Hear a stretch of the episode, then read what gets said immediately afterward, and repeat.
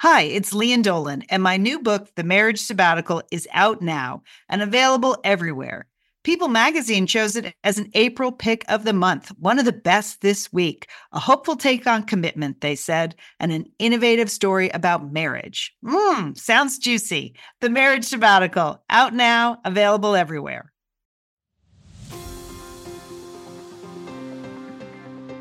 You're listening to Satellite Sisters. What's a satellite sister? The person you call when the best thing in your life happens or the worst. The person that gets you up, gets you going, and gets you through. And every once in a while, changes your mind. This podcast is part pep talk, part weekly check in. Like grabbing coffee with a friend. Thanks for being here. Welcome to the Satellite Sisterhood.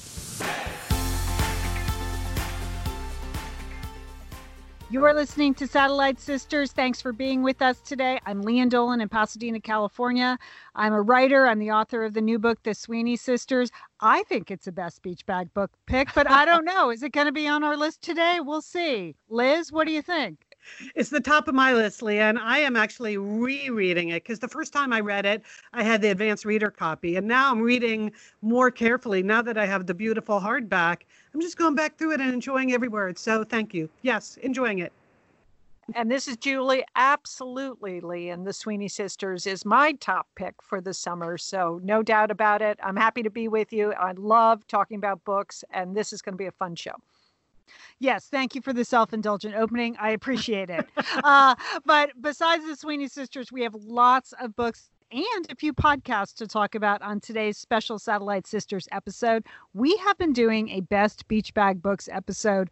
I, I, really for like 12 or 15 years now a long time so yeah very long and, time and you're and you're very generous when you say we Lian because you do most of the reading that's true. And you allow the other sisters to toss in a few titles. Uh, but thank you very much. And because everybody appreciates it. And it's just great to have, you know, for the whole summer, you have a list of excellent choices. Right. I would say I encourage you to toss in titles. You're ne- you're never limited, but right. so you're that, saying that's all we do is toss yes, in a few last. You you toss it, yes. But you know what I like about our best beach bag books list is that it's filled with all different kinds of books. So if you might have an image of a beach bag book, and those are great, we got some of those on with you know the tropical drinks on the cover. We love those books. But you know Liz always usually brings us a couple of serious nonfiction books. She goes off list. Julie, you're an extensive reader. We never know what you're going to pick. Uh, so we have a wide array of books to share with you today. We're going to talk about a few on the show, but then we have the whole list at satellitesisters.com. We're also putting the list at our Facebook group, at our Facebook page, at my author page. So you'll be able to find our whole list everywhere. We're just featuring a few. And one of the books we're featuring is You Are Not Alone. It's a terrific, taught, psychological thriller. And we're so thrilled to have the writers with us today. We're going to be speaking later in the show with Greer Hendricks and Sarah Pekkanen. Now, they are New York Times bestselling novelists. They work as a team. So maybe you've read The Wife Between Us, which was, ooh, really good. Uh, it's a good audiobook. And An Anonymous Girl. So their new one is You Are Not Alone. And we're so happy to have them on the show. So you're going to hear that interview later. But first, we're going to run through a couple of our top picks. And then again, the whole list is at satellitesisters.com or at various other places in our social media. So, who wants to start? Jewel, do you want to start? I'm, I'm going to start. And I would say, I don't know how others are feeling. I've been looking for books that offer escape, you know, that really are just pleasure reads. And my first pick is is just great. It's called Lady Lady in Waiting: My Extraordinary Life in the Shadow of the Crown. And this is a memoir by Anne Glenconner. And Anne was maid of honor, get this, at Queen Elizabeth's coronation. I mean, there's pictures of her coming down the aisle right behind Queen Elizabeth, but she also was lady in waiting to Princess Margaret. So this book is like reading a whole nother season of The Crown.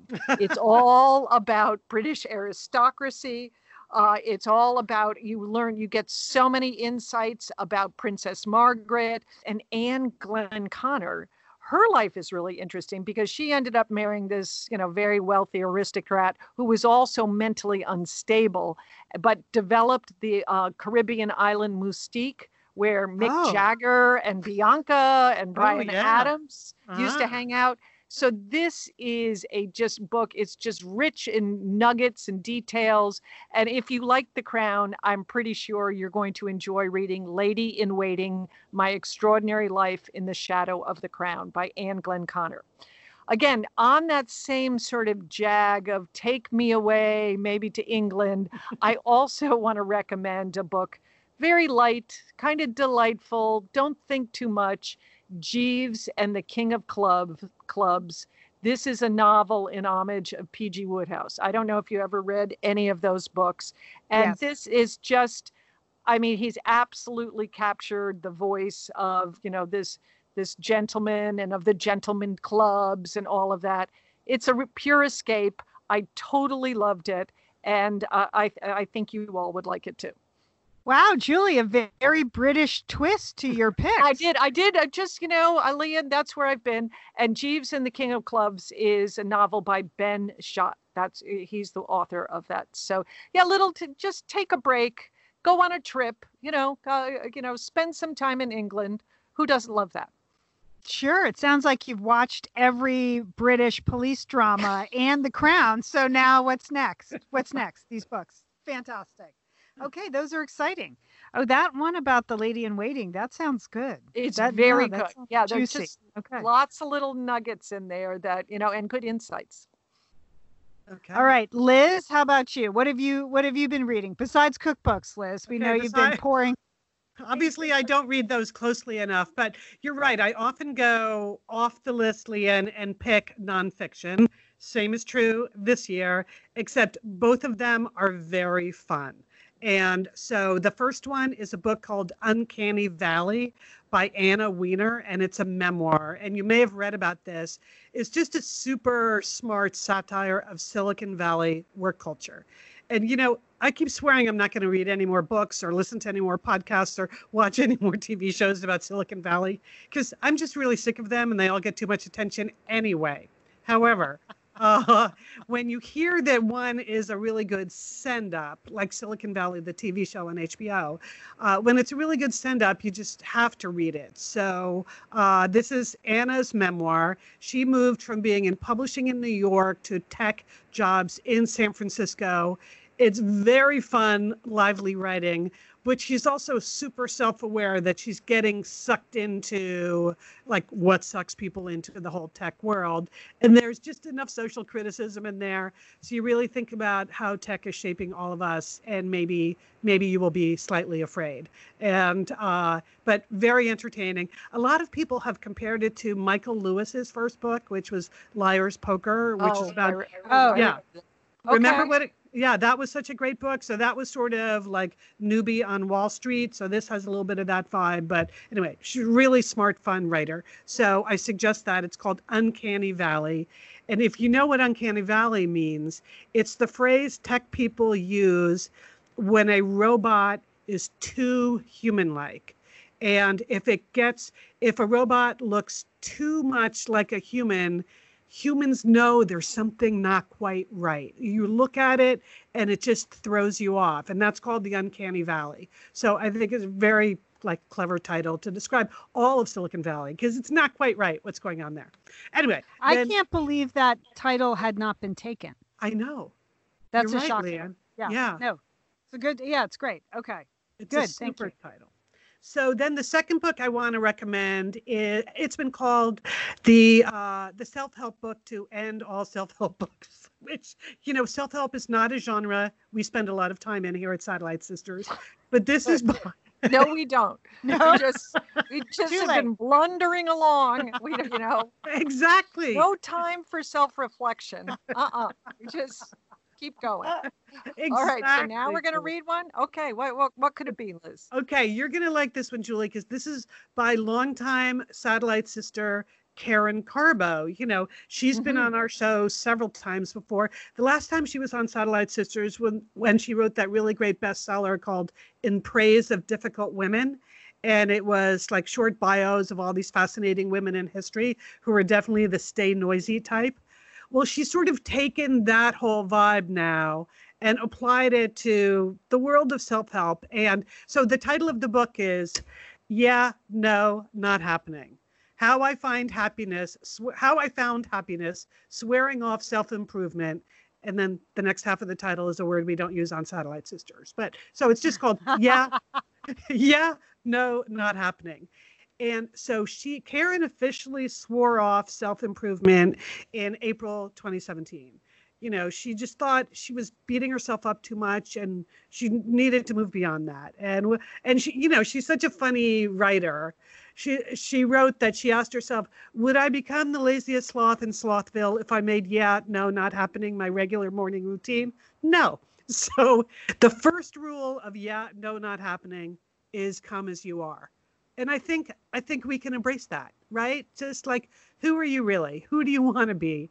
And julie you'll you'll appreciate this. She did a poll of her friends like if they adopted yeah no not happening what would be the first things that would come off the list? And one that i laughed at because i felt this way for a long time going to festivals or concerts where there's no seating yeah no not happening.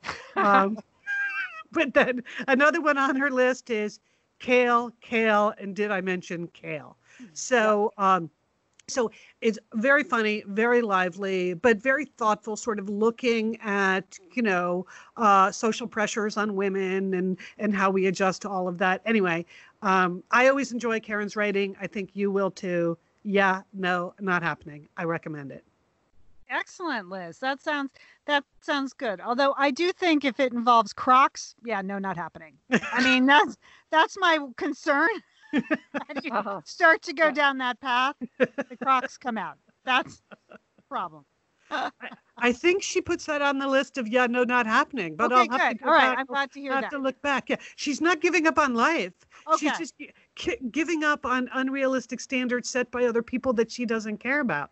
Like like right now, earlier this year, she moved to France, Lian. That's where Oh. she's living right now. Wow. She just thought, yeah, Hmm. Okay, yeah, that's where I really want to be right now. I've always wanted to live in France. I'm going to do it right now. Anyway, uh, I think you will find things in this book that you can relate to. Excellent. Okay. Sort of an anti self help book. I- Exactly. Aha, Exactly. okay. Mm-hmm. Mm-hmm. that sounds like our kind of self-help. yes. exactly. Um, And how about you, Lian? All right, so I want to mention that on on the list, uh, on the the full list, there's historical drama, there's contemporary drama, there's romance. It's a long list, but I wanted to pick two books to highlight that I they were books. Um, one is a book I don't tor- I don't usually read. Uh, it sort of veers into uh, myth and gothic drama, and that's not usually my genre, but I really loved it. And the other is just a completely absorbing family drama. So these are the two I'm highlighting. The first is a book by Danielle Trussoni called The Ancestor, and it's a it's a gothic story. It involves a DNA test. It involves someone like inheriting something pretty spectacular, but it's all set in this kind of mythic uh, area in northern Italy, and it involves beasts and people in the attic and suspicious, you know, comers and goers at this palace. And I I just loved it because it just really took me away and it absorbed me. And I could picture everything. The writer, Danielle Trussoni, is a super evocative writer. So you can really imagine walking the streets. And she writes a lot about the meals she eats and the smells and the woods. And oh, I loved it. It's kind of like The Secret Garden, but for grown-ups, you know? Oh, Ah, So, wow, right. that sounds good. yeah. Take me away. Yeah, and she wrote um, a couple of like Angelology, which was a huge hit. So if her name sounds familiar and you like to read that genre, that's probably why. So this one is called The Ancestor and has a great cover too. So fantastic. And then the second one is by a debut author called Saumya Dave, and the name of the book is Well Behaved Indian Women. And this is just a really juicy family drama.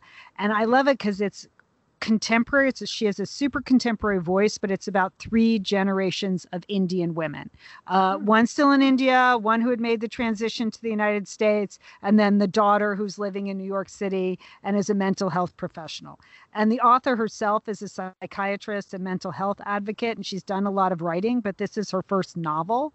And what was pretty, what was really interesting to me was it's a really deep look at arranged marriages So Oh. you see the concept of marriage through three different generations of Indian women who are trying to be well behaved Indian women and find that their choice of life partners is is either helpful or not helpful or they've made peace with it.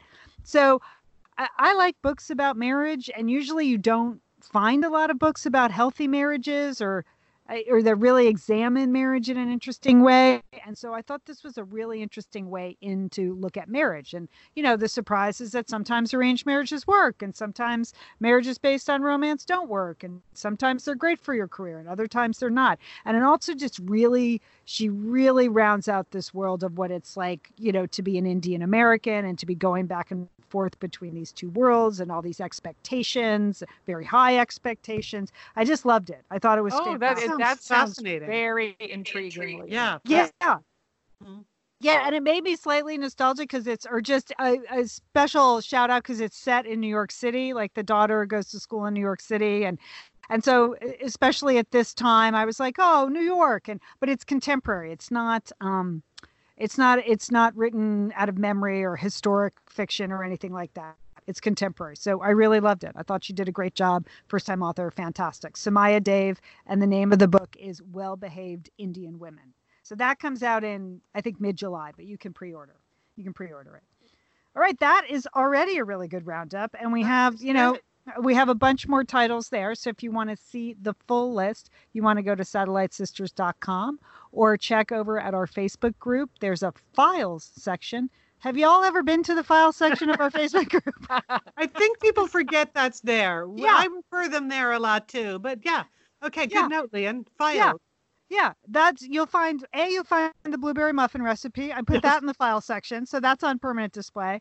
Yeah. And we'll be putting the whole list of the best beach bag books, including some of the podcasts we're going to get to later on. Uh, uh, but you'll find it at other places in our social thing. But we love we love doing these. Go see the whole list. Pick up some books.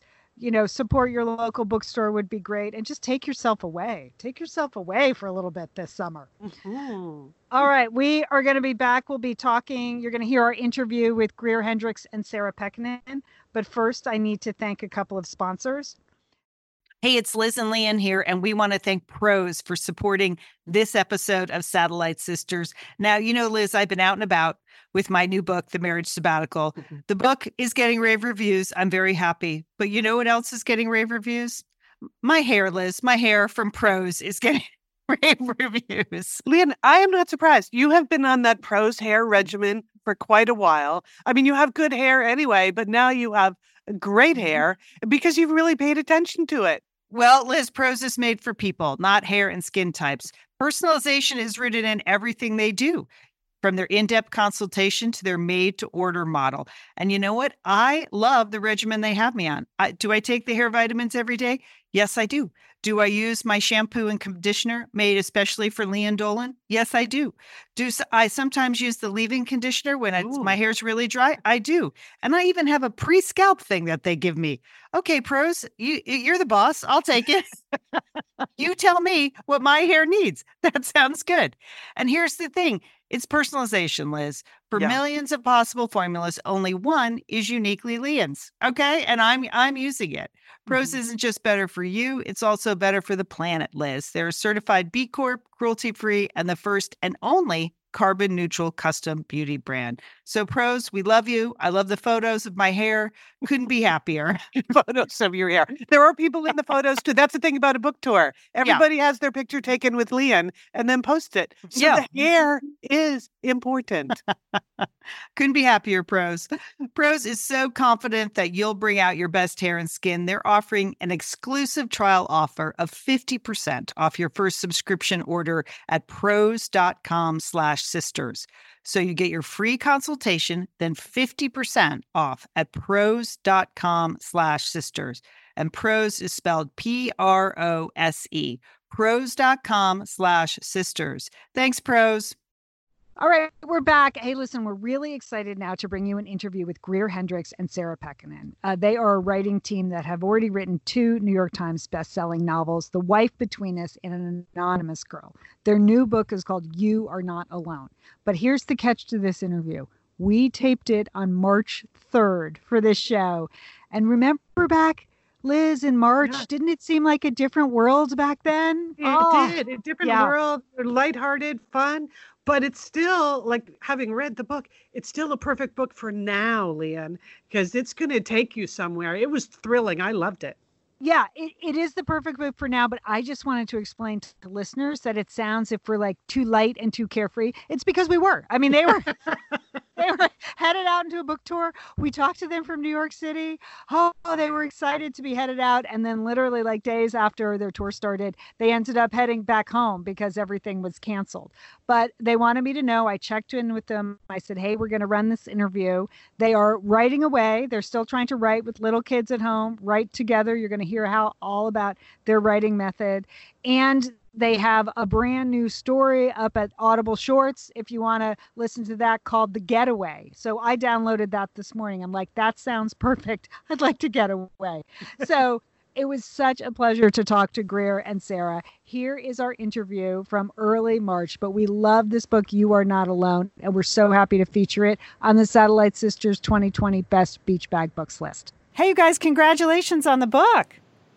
Oh my God, thank you so much. Um, we uh, we're so thrilled to be on your podcast. We are. Thank you. And we're so excited by the reception to the book. And, and this is a great, uh, great event. So, what can we tell you? You know what? I will be honest. This is Lian as a writer. I'm very suspicious of novelist writing teams. I've expressed that on the air before. Like, how exactly does that work? And you come, you both, Greer, you were a longtime editor before you turned writer.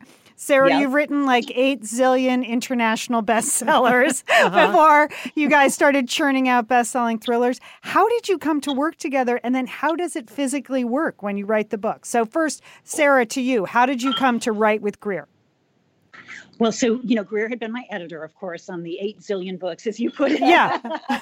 and, um, you know, I knew that I wanted to, when, when Greer left corporate publishing, I knew I didn't want to lose her in my life, both as a dear friend and as a colleague. So I threw out the idea of writing together. It was just a very kind of gut, visceral um, thing that we were talking one day, and I said, let's write a book together.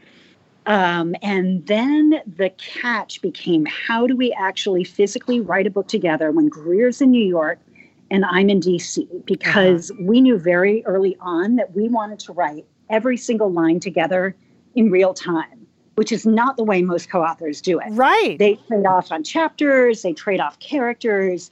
But we really needed to be in because our books are so twisty and they Yes. evolve as they write as we write them we had to be there together somehow nine to five every day working.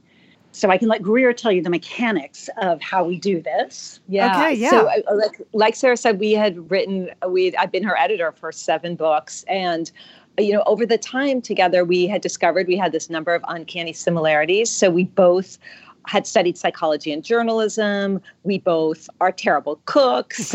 we both have brothers that we're really close to who are both named Robert. So we knew that we had this like friendship and we had we had very similar um, narrative instincts. Um, so when Sarah approached me to write, I, you know, at first I was hesitant and then I realized that's crazy. I've never written a book before. This will be like a master class in learning how to write. Um, and so we both we went to our bookshelves and pulled down books that we had really both admired over the past few years. Um, oh. And yeah, we saw like there was like S.J. Watson's uh, Before I Go to Sleep and Gone Girl and a lot of Liane Moriarty. We discovered that a lot of the books we were interested in had strong female protagonists and were psychological in nature.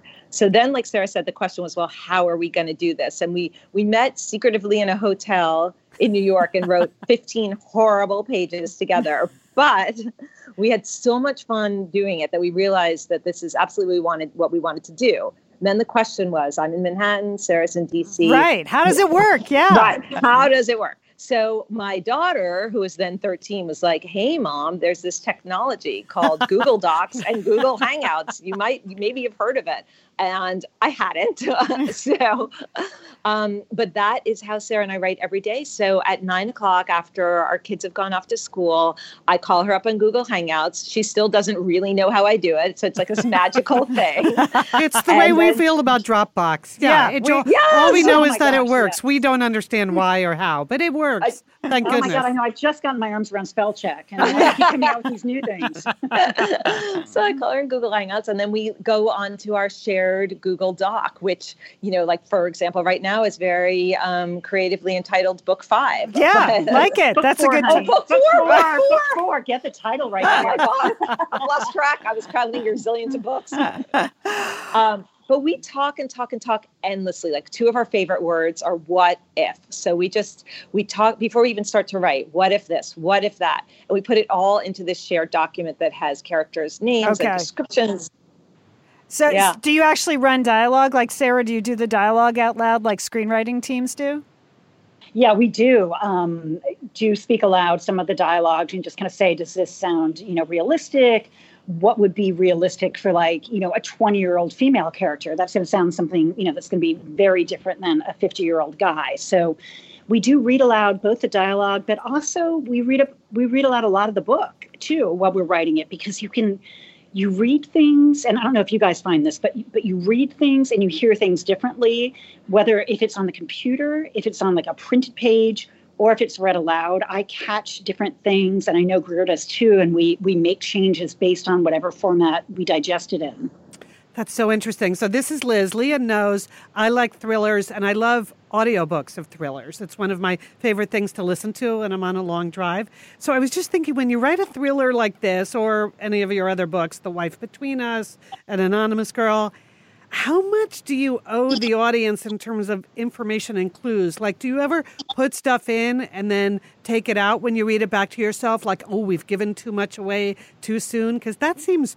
really hard to figure out how to give me the drop, drop, drop of clues that need need to follow the story but not guess the ending.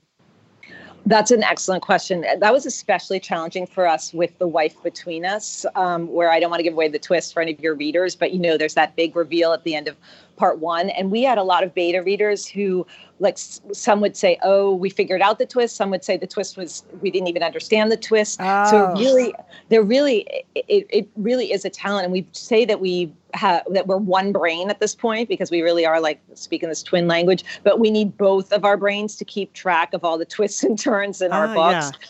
we come up with charts and we've got you know if it was this time then this character would think this and if it's this character they would be thinking that for anonymous girl we wrote it's parts of it are written in the second person we wrote both characters in the second person and the first person to see which character made more sense to Oh. have speak in the second person Wow, That is that's so the, interesting. That's the editor in you that you can switch back and forth and do that. Because the writer in me is like, I'm too lazy to do that. I'm not gonna. well we didn't write the whole book Yeah, we yet. did not. we wrote a few scenes that way we should clarify yes and i would also say sarah is the least lazy person i oh, Okay. know so Again, hence the eight zillion previous novels that she's written. Oh. now, You Are Not Alone is your latest book. That's the one we're talking about. It's a tale of sisterhood and kind of vengeance and frenemies and friendship. But the inciting incident, I, I don't want to give it away, but I. I've explained to people it's like a New York horror story because it is what you think about when you're down waiting for the subway. Like, what if? Was that actually sparked by a real incident? No, in Okay. fact, I remember when when it came up, we were talking on the phone with our editor, Jen Enderlin, and we were trying to get a way to really draw readers into the book very quickly, pack an emotional punch, and we knew what we wanted to do, but we didn't really know how we were going to do it. So that just came about through, you know, a conversation with our editor. Uh, One of the things when I was reading the book, I kept thinking, who's the good girl and who's the bad girl? Like you successfully were able to string me along till the very end. You never know. Yay! Yay. We love doing that. yeah we're high-fiving here together hearing you say that But like when you think about female friendships, who is the good girl and who is the bad girl? Have you had, uh, you know, uh, were you inspired by someone or a friendship or something that had gone wrong, or is this just like sort of what happens in female friendships?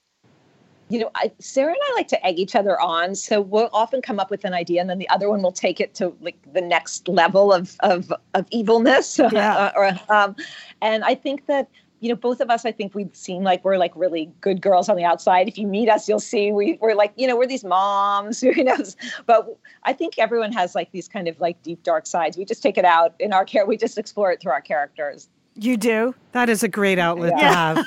I think I need that.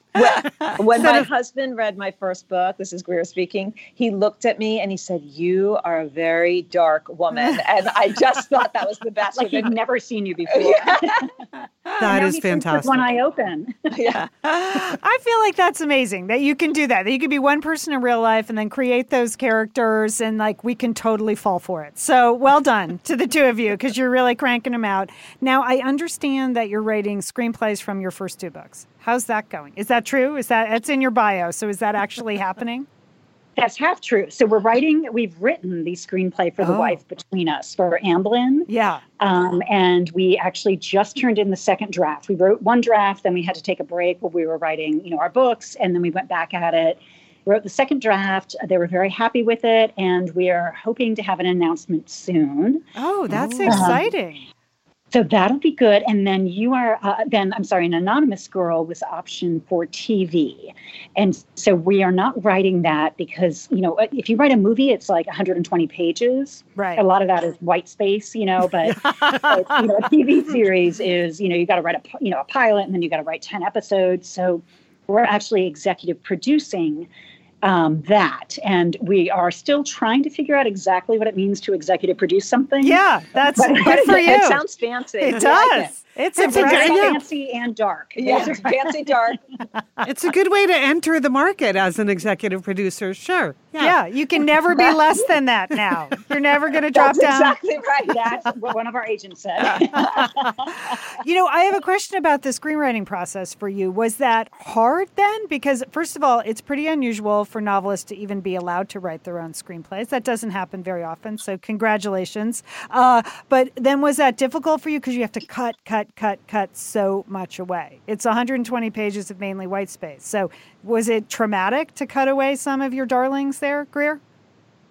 Greer. Um, what was funny is that so you know when Sarah asked me to write a book together, I made her wait 12 hours. And when we were asked to write the screenplay, we were with you know one of the heads, heads of Amblin, and she's like, you know, we've approached a lot of people to write the screenplay, and you know they haven't had the right take. Do you guys want to take this on? And one of the differences between Sarah and I is she is instinctual, impulsive, and I'm the more kind of cautious one. And so of course Sarah's like, yes, yes, we'll do it, we'll figure it out. And I was like. We'll think about it Yeah. because I was I was nervous about the the process. I feel like I barely learned how to write a book, um, and it is you know it is very different. It's lots of dialogue. You know, you have to uh, description. You can't go into people's heads. You can't rely on Right. some Right. of the you know some of the tricks of the tricks of the trade that you know you have with books. But we. Um, we approached it as a creative endeavor and felt like if it happens, it happens. If it doesn't, it doesn't. But we're going to just have fun doing it, and that's really how we kind of approach most things. You know, we we our other motto we've got lots of mottos is better together and we just are going to try things and if it doesn't work it doesn't work but we're going to have fun doing it Better together. That's like the ultimate Satellite Sisters motto. I mean, you guys have a lot going on, so it's a good thing there are two of you. Thank God for so many reasons. It's so good, you know, to have Greer. I mean, we're wearing right now our matching necklaces. that Greer Nice. had made for us. So they're necklaces, and they all have um, circle charms, and the circles are forever friendship. And the stone in the middle represents each of our books. So we have a blue stone for the cover of The Wife Between Us, a red for an anonymous girl, and a light green for You Are Not Alone.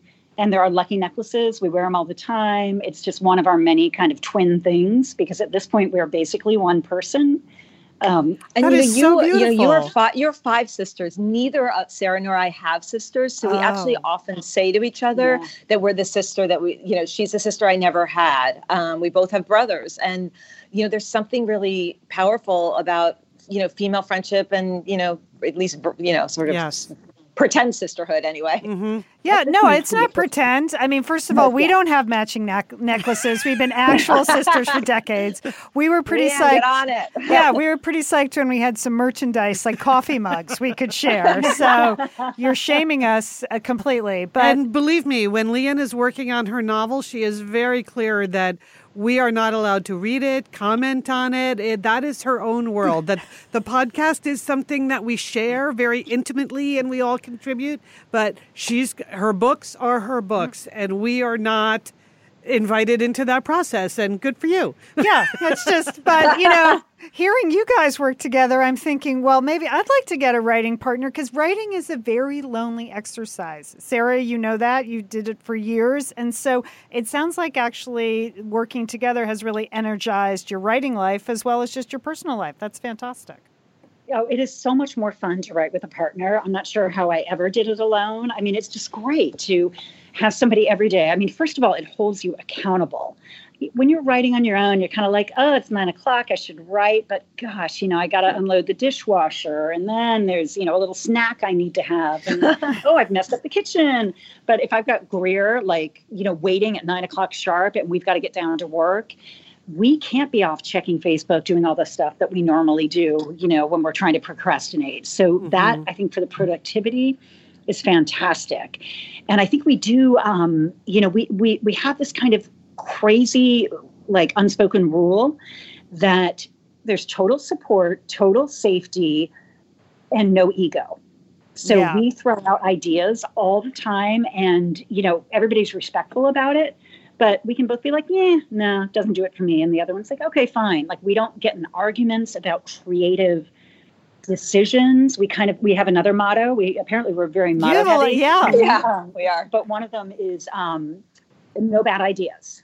So that is out there all the time. Mm-hmm. Total safe place, throw it out there. And another is if it's not working for one of us, it is not working for both of us. Okay. This is Liz. I believe in the second one, but not the first one. There are plenty of bad ideas. That, you're, you're, right. You're right. There are plenty of bad ideas, but we try not to shame each other for them because right. we've both given our fair share. But, but in terms of the second one, if it's not working for one, it's not working for the other. We view that as a as a challenge and trying to explain to the other person why what is not working for us, and then come up with uh, you know a third solution, which is usually the best. Right. Hopefully. Yeah. You know, I feel like we have to completely re- revamp our work life, Liz. that We've really learned a lot from Greer and Sarah. But, but no, no. When I say there are bad ideas, I know that I am often the one that has them. So I have Le- I have Lian and Julie to tell me they are bad ideas. Yeah. Without Lian and Julie saying, "Well, that's not interesting," or "Nobody cares about that," whatever. Tell me it's a bad idea. Like it might find its way out into the world, and then it would just be bad out there instead of being bad on our Google Doc. Things must die on the Google Doc. oh, well, well, they do. And our editor also, Jen Enderlin, who's just brilliant, is very good at like gently telling us when things are and are not working. And in fact, we have had to throw out many, many pages. Um, I would say the first 200 pages of You Are Not Alone got wow. trashed. Oh my god! Completely rewrote it. It was a bad idea. We we set it in a claustrophobic environment and we couldn't we we every day you know we would try to be really productive and we would say to each other what's the next best scene that we want to write what are we excited to write we were on page 200 and we couldn't think of one more scene and we knew that was a bad sign uh, oh wow! Yeah, that's yeah. hard. To, it's hard to chuck that many pages. So mm-hmm. uh, it was. My condolences. It was painful. Yeah, yes, my condolences. Screaming. All right. Well, we have to get you going, but I was thinking one of our mottos is working together by ourselves. Yes, that is. but you guys kind of do that. Like you each live in your own separate cities. Yeah. You work together by yourself. Uh, but so it must be really fun when you can be together. That's an extra kind of energy. so much fun. Uh, we're going to go have a glass of wine tonight, and great. Yeah, and yes, you got your matching necklaces and your best-selling oh, yeah. books and your screenplays. This has been so much fun to talk inspirational. to you. It really inspirational. Yeah, really inspirational. Okay, thank and, you both. And now I understand understand how writing a novel together works because I was always suspicious, but I have really enjoyed You Are Not Alone. Your other books are out there The Wife Between Us, An Anonymous Girl. Thank you so much, Greer and Sarah, for being on Satellite Sisters. Thank you for having us. Thank you. Thanks. Good luck. Bye. Well, that was fun. I mean, really, I loved listening to that. I really learned a lot. And just a reminder their book is You Are Not Alone. You can find the complete list of Satellite Sisters' best beach bag books at our website, satellitesisters.com, or at all of our social media sites. But a big thanks to Greer and Sarah. Keep writing, hang in there. Uh, we love speaking to you. All right, coming up next, we have podcasts for the summer. That's exciting. Uh, but first, we want to thank a couple of sponsors. Liz, summer is coming up, and you know what that means? It means you're grilling. You're grilling and chilling sure. there yes. with your with your butcher box. What what do you got going on the grill this summer? Well, you know, here's the thing: because I'm going to be up in, in Bend for part of the summer, yeah. I'm having my box sent there, Lian. That's I mean, great. Go on vacation with your butcher box is what uh, what what I'm recommending. Yeah, other way, you're just gonna buy meat and fish and stuff when you get there. Why do that? Anyway, you, I love their steaks. I love their scallops. The scallops are really good, mm. and the chicken thighs, all good. I'm ready. That's right. Butcher Box gives you peace of mind and easy to find high quality meat and seafood you can trust. It's 100% grass fed beef, free range organic chicken, pork that's raised crate free, and wild caught seafood no antibiotics or added hormones. And as Liz said, delivered right to your doorstep. And you can customize that delivery plan, Liz, right? Because it can go wherever you want it to go, whenever you want it to go. If you want to delay it a week, you know, speed it up a week, you just go to your Butcher Box account and you can make that all happen. It's so easy to manage online. Yeah. And if you're like Liz, you can take your Butcher Box on vacation, which is. That's nice. That's nice. nice to have something familiar there. yes. So if you want to take your meat on vacation, sign up at butcherbox.com slash sisters and get our special deal. ButcherBox is offering our listeners a free for a year offer plus an additional 20% off. So you can choose salmon, chicken breast, or steak tips free in every order for a year. Sign up today at butcherbox.com slash sisters and use code SISTERS to choose your free for year offer, plus get $20 off your first order. Thanks, ButcherBox. We are back. Okay, this is new for our Best Beach Bag Books episode. We're introducing you to some podcasts because that's our jam, right? That's what we do. We love the audio. So, okay, who's got some podcasts they want to recommend? Liz, I think you're up first. I do, sure, sure. Well, first of all, as long as we're talking about books, you know, everybody knows Cheryl Strayed. Well, she has a brand new podcast out called Sugar Calling. She used to do an advice podcast. Some of you may have listened to um, what was it called? It was Dear Sugar. Dear Sugar. Dear Sugar was her advice podcast that she co-hosted with writer Steve Almond, and I loved that show. But they discontinued that a couple years ago because they were just off doing more writing. But now in these in these times she just came back with a brand new podcast series called sugar calling and she decided she wanted to interview older wiser people than herself that it was a time to provide some wisdom. She didn't want to be the one giving it, she wanted to be the one seeking it. So she talks to a lot of writers who she really admires. So the first one was George Saunders, who was actually one of her teachers oh. when she was in graduate school, you know, and he wrote Lincoln in the Bardo and many other things. So there's an interview with George Saunders. She talks to Judy Blume, Lian. And I know you mentioned in our Ask Lian Anything that Judy Blume is someone who really turned you on to what books could be. So Judy Blume is one, Pico Iyer is one, Margaret Atwood is one. Anyway, mm. super super thoughtful, timely, interesting, wise discussions between Cheryl Strayed and uh, some older writers she admires. So uh, I totally recommend that. Then there's another one. Our listeners, especially longtime listeners, will know our friend Corny Koehl. She even made an appearance at Liz's tasting window. Yes, she did. In a welding helmet. Yes. Yes. Not, not too long ago. Well, Corny has um, Corny has executive produced a lot of great radio shows and podcasts. She worked for us. She did Oprah Winfrey show, Gayle King show, Maya Angelou's show. So Corny is a super thoughtful person when she's not being incredibly silly in a welding helmet.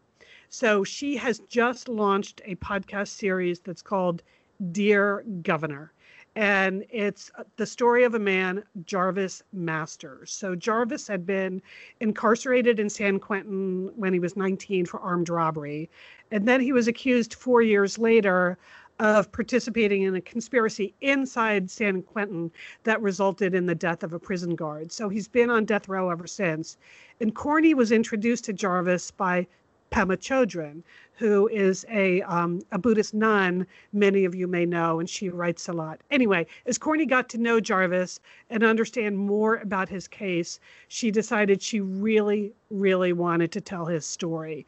And uh, so that's what this is. It's eight episodes of Jarvis's story, why he's on death row, and why Corny has come to believe that he does not deserve to be on death row. And despite all of the great things Corny has produced in her life, she did say that producing Dear Governor has been the most personally transformative thing she's ever done. So we recommend that. It uh, it just the first episode just dropped. So Dear Governor, it's from iHeartMedia, but you'll be able to find it in any podcast app by our good friend Corny Koehl. Liz, I cannot believe that we are not the single most transformative thing that Corny Koehl ever produced. I know, I know. I'm I'm I'm hurt slightly, but I am. I listened to the trailer and it gave me chills. Yeah, So This you know it'll be top notch. Yeah, it's cool. Again, Yeah. I think it's something to when you think about things bigger than yourself. This is Right. a, a good podcast for that. No, absolutely. Right. All right. And then Liz, you had a couple of other recommendations that will be over at the Satellite Sisters website, oh, correct? Yeah, your man Patrick Radden Keefe has a new podcast, Lian, called Winds of Change. So it's a crazy CIA story. We'll have that on the list. Okay. Terrific. All right, Julie, you have one you wanted people to listen to. I have one. I it's called The Wild with Chris Mor- Morgan. Now, this is just stories about the natural world. I really believe that nature is what is going to, you know, calm us, save us. We can't all go to nature. So this is a show about the ou- outdoors where listen, they take your minds into the forest. Don't you want to take your mind into a Yes. forest? or Yes, into the please. or how about do you want to get into the minds of an animal okay like a big bear do you want to really understand what that bear is thinking okay because if you're thinking about the bear you're not thinking about all the other stuff that's outside your house right I, that's what i like so chris morgan I, I don't know he has this very stuffy british accent but it works really really well okay it relaxes you it informs you he lives in the pacific northwest and i just find these you know, just very calming, relaxing, and just get into the mind of a bear or just be in the forest. You see what I'm talking about here? Do you see what, why? it's Yes, so I'm relaxed. Are there are there foxes? Are there any foxes? There could be. I don't know. I haven't heard that one yet, but this is The Wild with Chris Morgan. Uh, perhaps are there fo- foxes in the Northwest? Because if there are, Chris is in that. In that, he's there. He's there with them. Yeah. Julie, is this a is this one that people could listen to with maybe older kids? Like, is this a car trip kind of podcast too? Yes. Would that be yes. good? Okay. Yeah. yeah. That's a good suggestion, Lian. Thank you. I just prefer to listen to it by myself. You know. Yeah, Uh, I don't know if anyone's I want to go into the forest with nobody else, just me in the forest with Chris. That's what I want to have happen. Yeah. All right. Well, this was really a fantastic uh, list. Thank you. I'm looking forward to it. I don't have any podcast recommendations because I was reading my head off. So, uh, but that's it. That's our best beach bag books list with a podcast addend- addendum. We'd like to thank Greer Hendricks and Sarah Pekkanen for being on the show today. We'd like to thank readers everywhere. Personally, as an author, I'd like to thank readers everywhere for continuing to support authors and books and bookstores. I can't tell you how much we appreciate it. We really, really appreciate it right now. Uh, a big thanks to Sergio Enriquez for stitching this show together. Thank you, sir. Thank you, Sergio. Thank you. Uh, all right, sisters, have a great week. You, You too, too, Lian. Lian. And don't forget, call your satellite sister.